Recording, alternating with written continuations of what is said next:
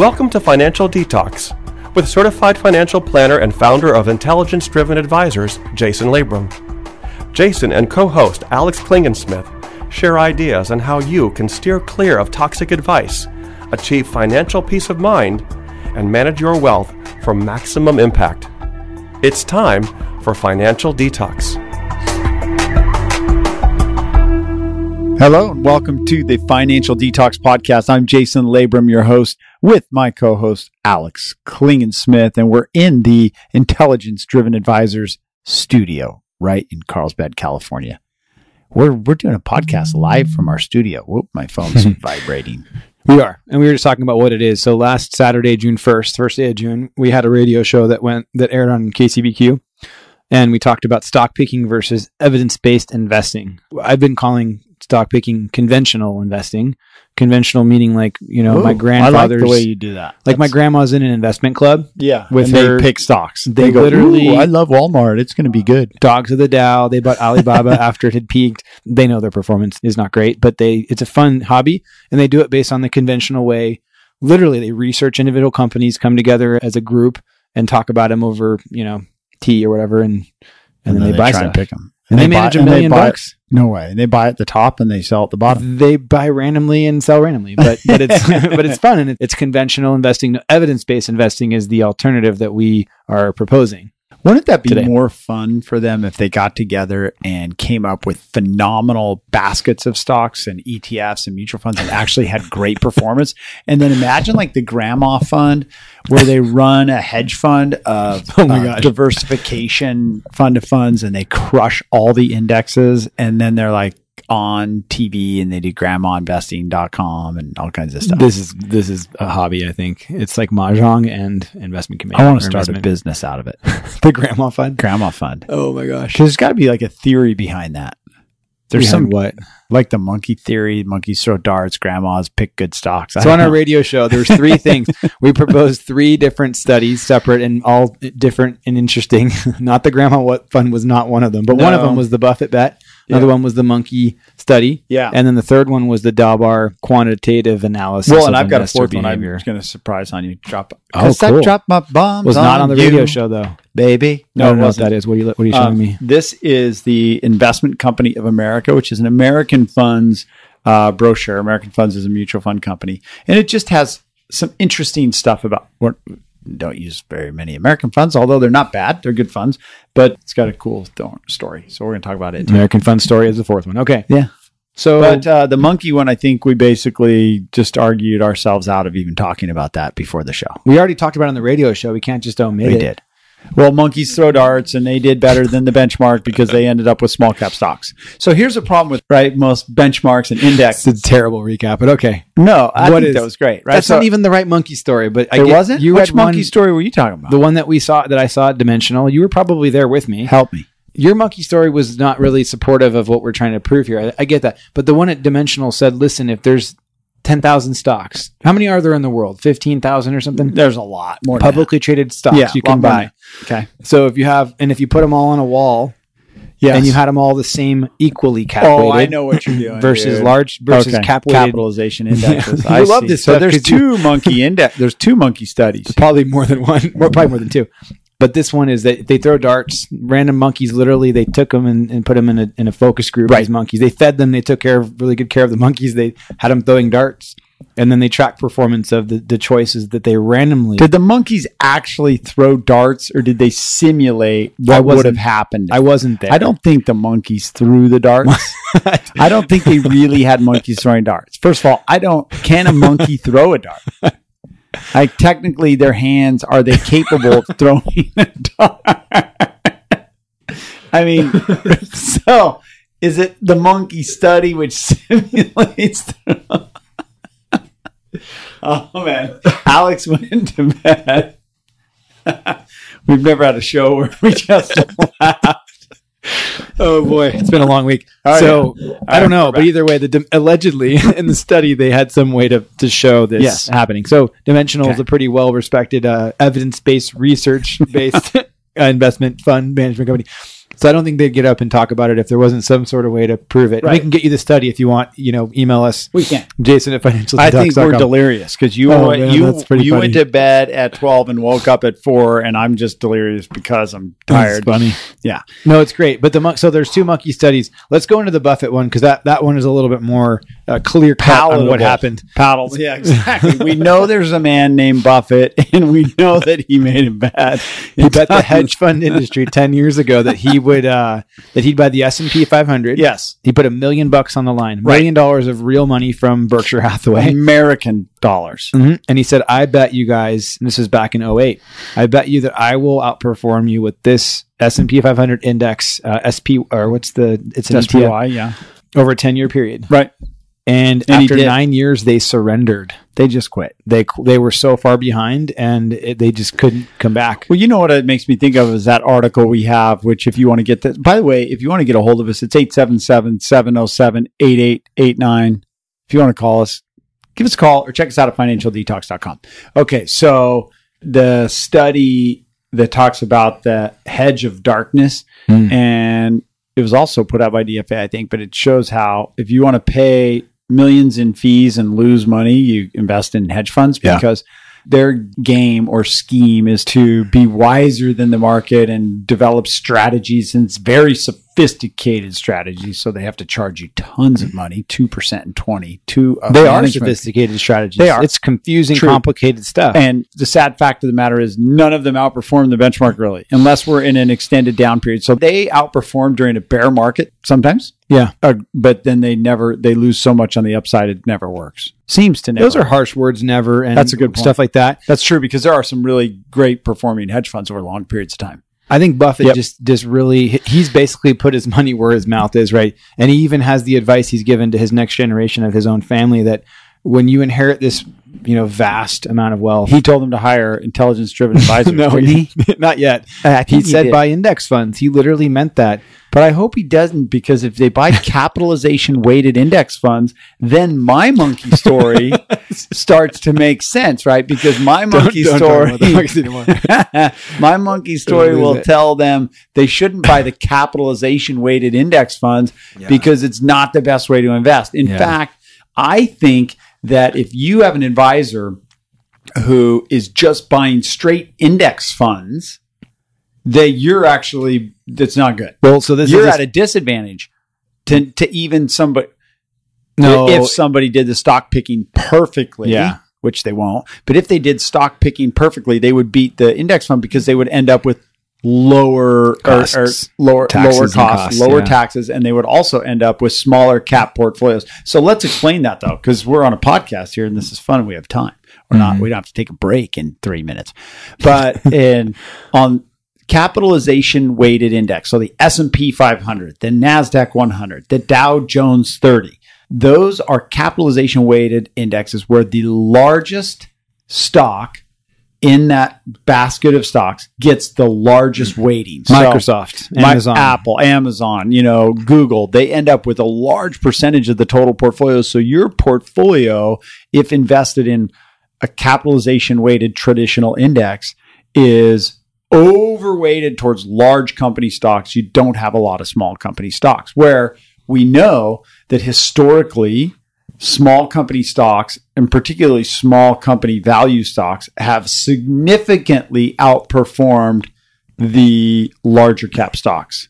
The number from 1928 is $1 invested grows to I believe it's 4,700 in large cap stocks, the S&P 500, and invested in small cap value it grows to 77,000. Sure. And the reason being because large companies have already experienced most of their growth cycle already. And Amazon's not going to triple in size, probably compared Maybe to a Amazon tiny. will. Okay, well, whereas like Yeah. a Dexcom has tripled in size in five years, so Right. like that, there's more upside potential there, Yeah. and that's the reason being for that, right? Yep. And then value versus growth, that's the monkey thing. But so Buffett said, and he Oh, put yeah, his. Buffett. I mean, so he's saying these hedge funds you're talking about that are individually picking stocks that are timing markets, Right. predicting the future, Right. I think I can do better by be, buying a dumb and I call them dumb indexes. No, no offense to them, but a dumb Yeah. in- versus smart versus, Versus smart based index, yeah. or smart beta. They actually call them smart beta, right? Yeah. which is what we would prefer to use. He won. I like Smart Index since we have a trademark on that. That's a good one. Yeah. Right. Okay, so let's talk about. Um, so what we, what are we talking about? We are talking about whether you should be trying to pick individual stocks or whether you should be buying a general index or whether you should be buying a smart index or a factor based portfolio or whether it's some combination of the bunch of them, right? The problem is, which we talk about all the time, and I don't want to sound like a broken record, but the problem is most people make gigantic behavioral blunders when it comes to investing. That's why we created Financial Detox. And they make mistakes, which detracts from their long term rate of returns in a huge way, in a way that is meaningful and erases wealth from them and their families. I mean, Dalbar proves this 25 years in a row. They've Right. come out with this research report that we oftentimes drop lots of pieces of this report. We actually Yeah. have it for the podcast so we can be specific on Yes. this, this time, but more evidence. So uh, we like evidence. We like to say, okay, look, why do we, What's people ask proof? us, like, why do you do it this way? You Yep. just read our newsletter on that. Why, why? you I'm just checking you out for the first time. Like, I get it, but I'm comfortable with what my grandpa used to do or my dad or Yep. what I'm used to is buying Qualcomm or Chevron or whatever. Cool. Well, why would I do it your way? Well, because if you don't, here's like two or three evidence, research, here's things that are going to show you you're probably not going to do as well. Probably. Yep. And Dalbar explores it and they, they point all the way back to Well, behavior. Yeah, we go way back, and then even looking at like to behavior, and we we have very specific behavioral things that we can talk about a little bit if we want to get into it on the show. Yeah, let's talk about some. I mean, even in 2018, the average equity fund investor underperformed the S&P 500 by 504 basis points. So they Five were percent. yeah, In one year, they underperformed by five percent. Right. Average equity, so average stock fund. So people right. with and 4.3 for the S&P 100 versus negative 9.4 for the average fund investor. So the study Now- talks about people with and without advisors buying stock mutual funds. Right. And that's a problem is okay, so then if I had a global equity fund portfolio, sure I'm down more because international was down more last year. But when you look at this over longer periods of time, Hmm. the data to me becomes more reliable because over a longer period of time a global equity portfolio should do better than the S&P 500. We know it has. Right. But yet investors who invested in funds did not do as well um, even as the S&P 500, let alone did they do as well as a global equity portfolio. So that's crazy time. So let's talk about the emotions, right? The things, the behavior. They so they call it investor psychology, right? In the report, which we refer to all the time. A lot of times it's referred to as behavioral finance. So what are the the mental things, the behavior or the psychology that can cause you to mess up? How about loss aversion? Hmm. So expecting to find high returns with low risk. That's easy, right? Oh my gosh, how many Bitcoin. times do we see that? right, expecting to find high returns. We had a client today who was in the office and talked about, well, I just don't like the risk. I'm concerned about the market. And then in the same breath, he said, I, I would like, I'd like to get higher returns. I need higher returns. Well, you, you actually don't need higher returns. Your plan's doing great with the returns you're expecting to get right now. But literally said, I want higher returns with lower risk in one sentence. Did you tell him he was a loss aversionist? I didn't go there. um, narrow framing's another one. Making decisions without considering all implications. People do that all the time with real estate, which we did a show on uh, today. You know, where they say, "Oh, real estate's always great; it always goes up," and they go and buy it, and then they don't think about the fact that they're going to have maintenance on that property. They don't think about the HOA, or they don't think about the oh, I got to pay a property manager, or else I got to answer the phone at twelve o'clock at night when the plumbing starts leaking and you know those are that would be a narrow framing. How about Mhm. mental accounting? Taking undue risk in one area and avoiding rational risk in another. Uh, i love that one. Here's that. I'm going to buy an annuity that's principal guaranteed and because it sounds so good and safe i'm going to say but yet my average annual return is going to be 3% as opposed to 8 You're paying for the risk or paying for the insurance? Yeah, yeah. Around the risk. these are Interesting. this we could go on. There's about 11 of them. So call us and get the report if you want check Yeah. us out at It's a really- How many pages Yeah. is that thing? let me count one, two, No page there's- numbers on there's- there? No, there's, there's, it's 11 pages. Okay, eleven. I think I said seven, so I wasn't that far off. But it's No. not daunting. Like the first page 40% is a bunch of pictures and things.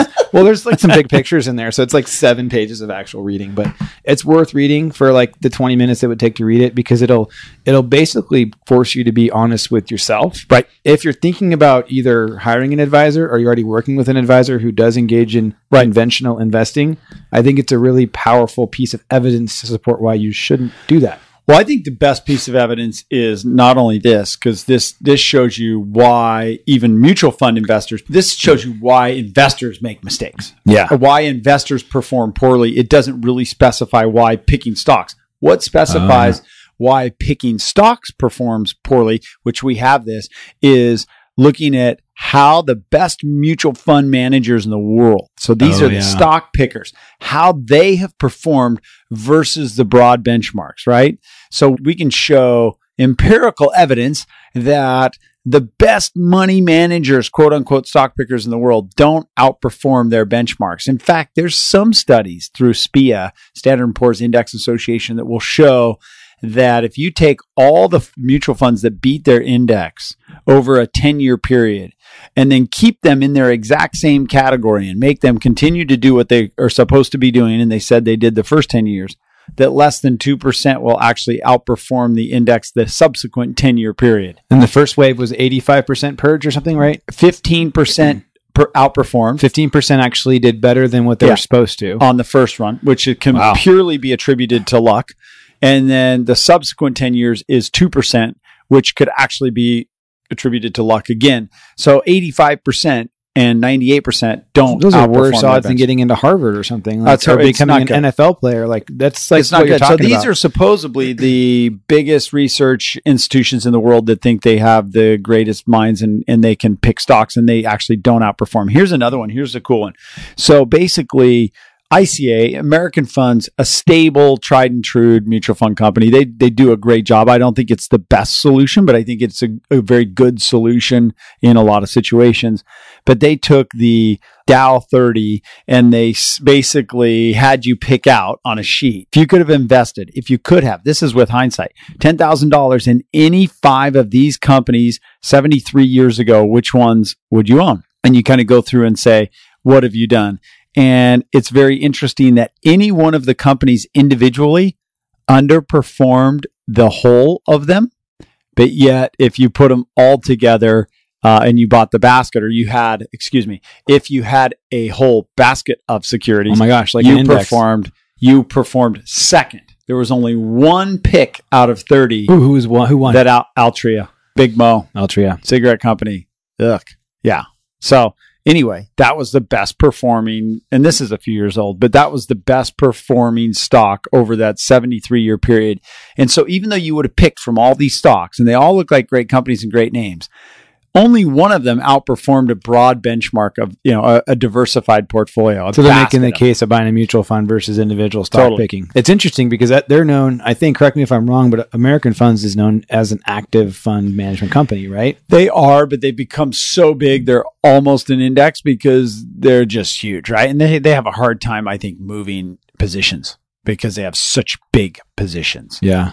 But yes, they are an active money manager, but they're also not one who tries to chase hot dots. They talk about their tried and true philosophy Right. and time tested and that they stay disciplined. I like that. and I mean, if they have a reputation as coming up as maybe a, a more active fund management, so they're not only trying to prove the point of being diversified in a mutual fund structure or Yep. ETF, maybe, but also that you can't even pick them in with hindsight. So don't try. It doesn't work. Yeah. Yeah. it's not going to work. You're not going to outperform by picking individual stocks. So I think that's the point is that, you know, th- there, there's an easy way to do this. And I guess it depends on what your goal is. If you're trying to create financial peace of mind and results, then you seek out the most data driven, evidence based way proof. What, how can I stack the odds in my favor? Mhm. right? If you're really seeking results, if you're trying to become a great poker player, you're going to figure out how to stack the odds in your favor. And then you play a lot of times and you end up winning. With investing, we play every day. We stack the odds in our favor.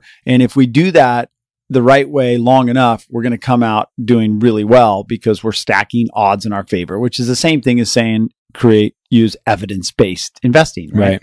And data driven. So we believe that you can and will do better by having a basket, a diversified basket. But you have to focus on controlling costs within that. Right. You have to focus on controlling tax within that. And things have changed. You know, the, your grandfather's mutual fund was one that had a 2.2% internal expense and it was terribly tax inefficient.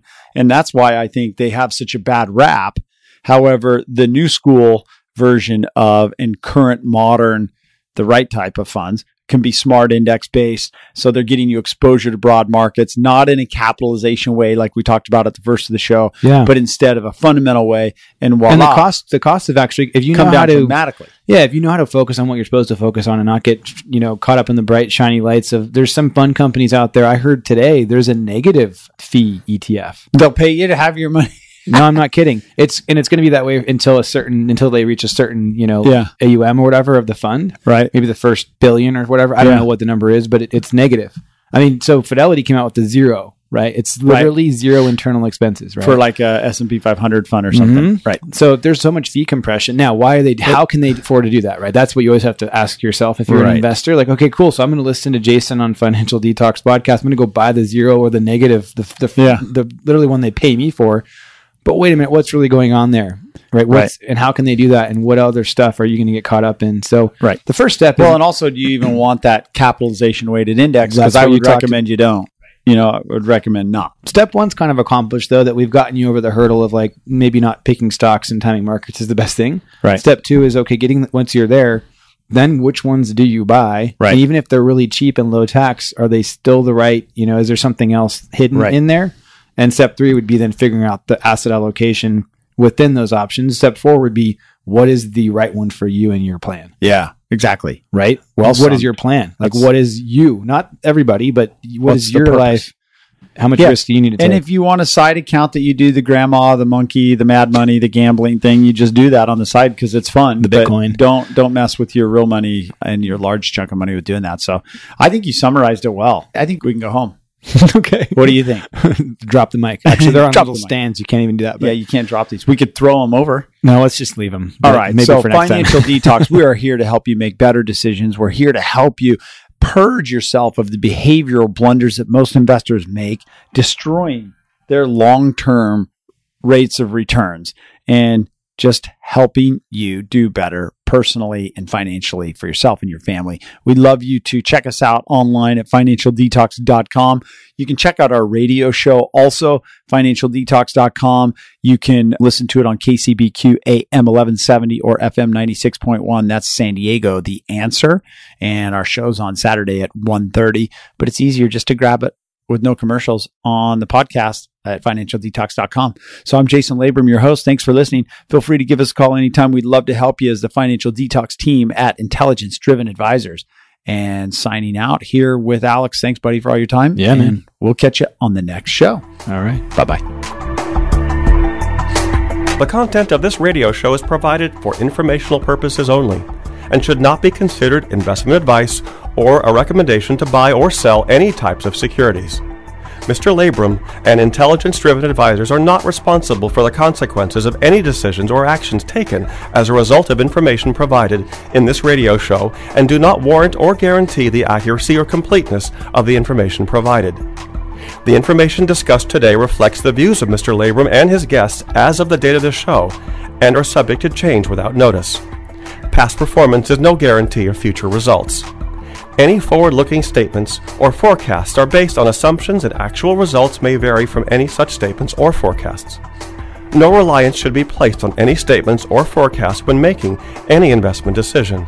Accordingly, listeners should not rely solely on the information provided today in making any investment decision. There is a risk of loss from investing in securities, including the risk of loss of principal. Different types of investments involve varying degrees of risk, and there can be no assurance that any specific investment will be profitable or suitable for a particular investor's financial situation or risk tolerance. Asset allocation and portfolio diversification cannot assure or guarantee better performance and cannot eliminate the risk of investment losses.